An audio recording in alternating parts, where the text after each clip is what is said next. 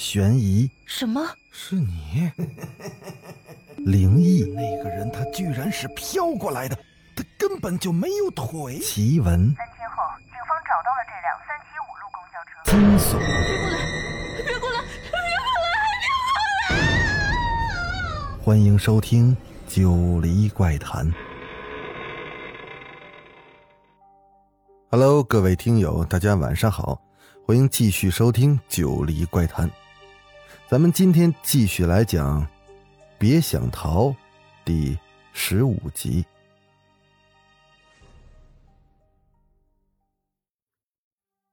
天已经是蒙蒙亮了，黎明前的医院一片的寂静，整座医院笼罩在一片白茫茫、灰蒙蒙中，半遮半掩的露出了部分的建筑。不知者晃一看，只觉得是误入了迷境。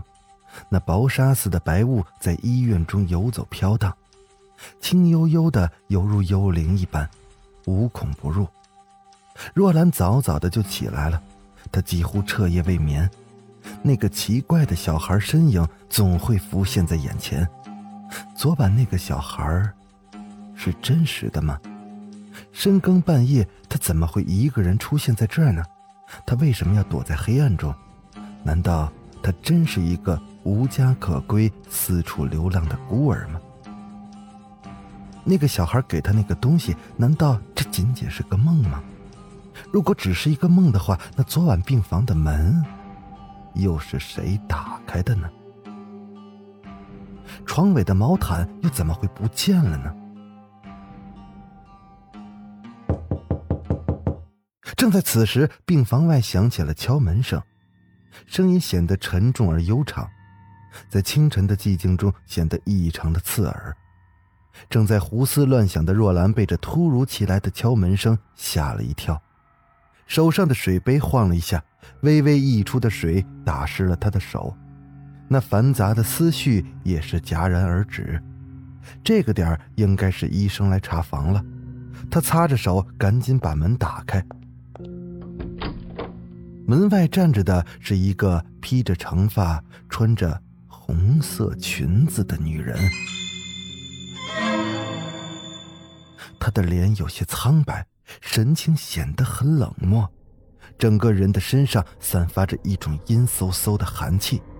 这股寒气直向若兰袭去，她不禁打了个寒战，身子微微的颤抖了几下。若兰略带谨慎的打量了一眼站在眼前的这个女人。请问你找谁呀？女人的脸上依然没有一丝表情。我儿子，你的儿子住在哪个病房呢？我这里没有看到别的小孩子啊。若兰下意识的扫视了一眼病房，除了小欢睡在病床上，再没有其他人。他昨晚不是来你这里了吗？昨晚。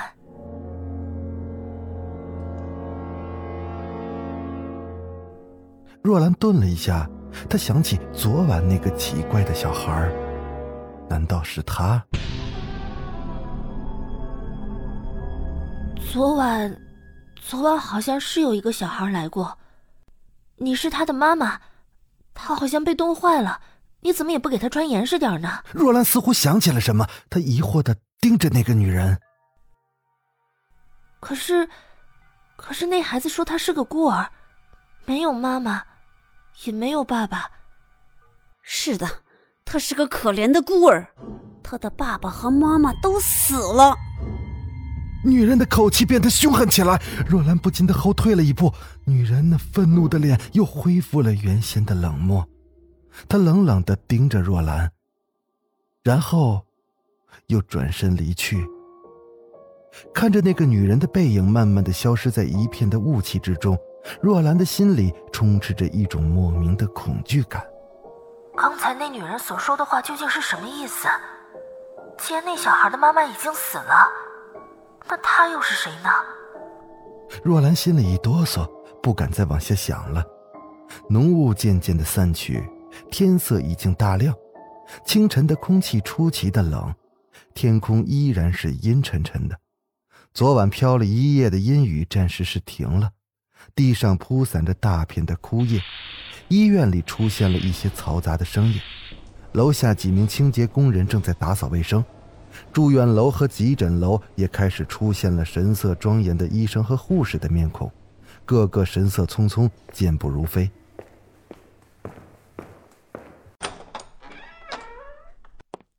八点钟左右，一个三十出头的医生走进了病房，他是小欢的挂号医生。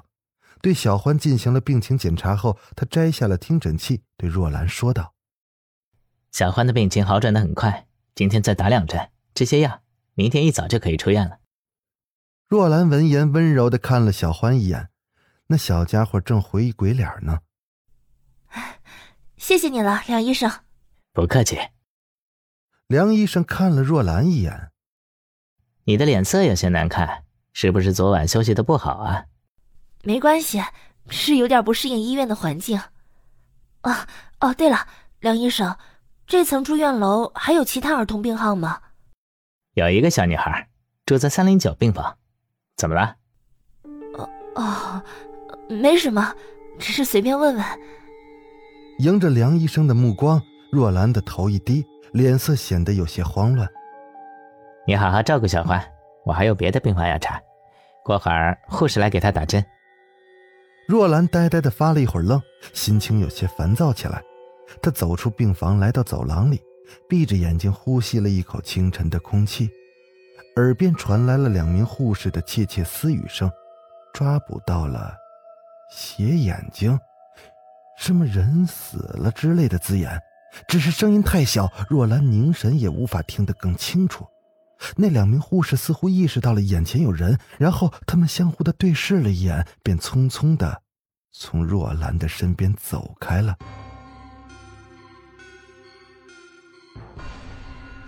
好了，今天的故事就讲到这儿，欲知后事如何，咱们下集接着说。我是主播九黎香柳，感谢大家支持《九黎怪谈》节目，谢谢大家。